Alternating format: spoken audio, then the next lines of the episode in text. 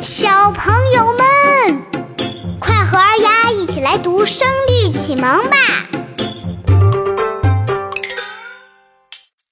一东其二，言对格，意对同，白叟对黄童，江风对海雾，木子对渔翁，岩象漏。阮途穷，冀北对辽东，池中浊足水，门外打头风。梁帝讲经同泰寺，汉皇置酒未央宫。陈绿迎新，南府七弦绿起，霜华满鬓，休看百炼青铜。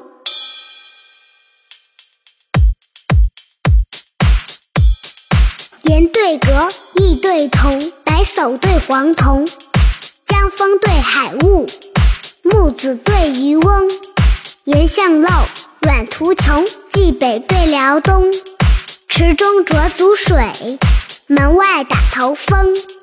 梁帝讲经同泰寺，汉皇置酒未央宫。陈绿迎新，兰府七贤绿起，霜华满鬓。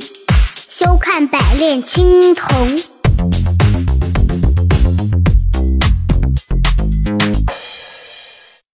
现在大家跟我一起读：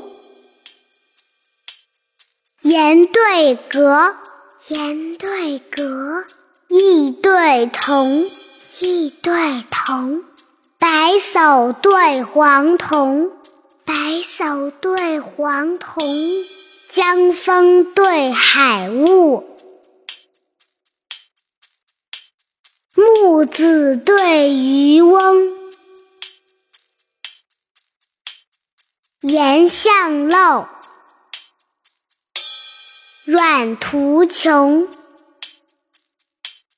冀北对辽东，池中浊足水。门外打头风，梁帝讲经同泰寺，汉皇置酒未央宫。陈绿迎新，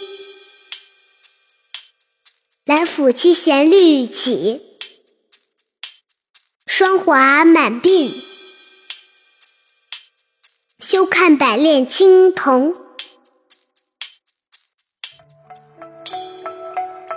小朋友们，你们学会了吗？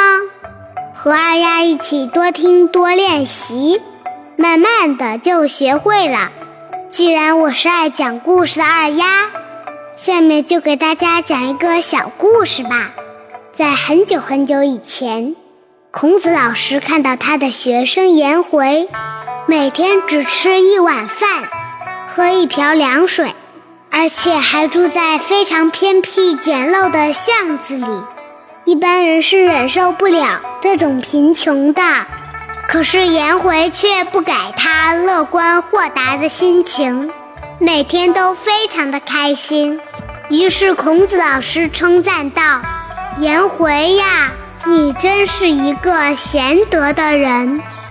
在古代，还有一个叫阮籍的人，他经常一边喝酒，一边毫无目的的驾车出游。当他走到无路可走的地方，便嚎啕大哭，再折返回去。这就是颜巷漏、阮途穷的故事，表现了这两个人不同心态的对比。好了，今天就到这里。我是爱讲故事的二丫，小朋友们，我们明天见，拜拜。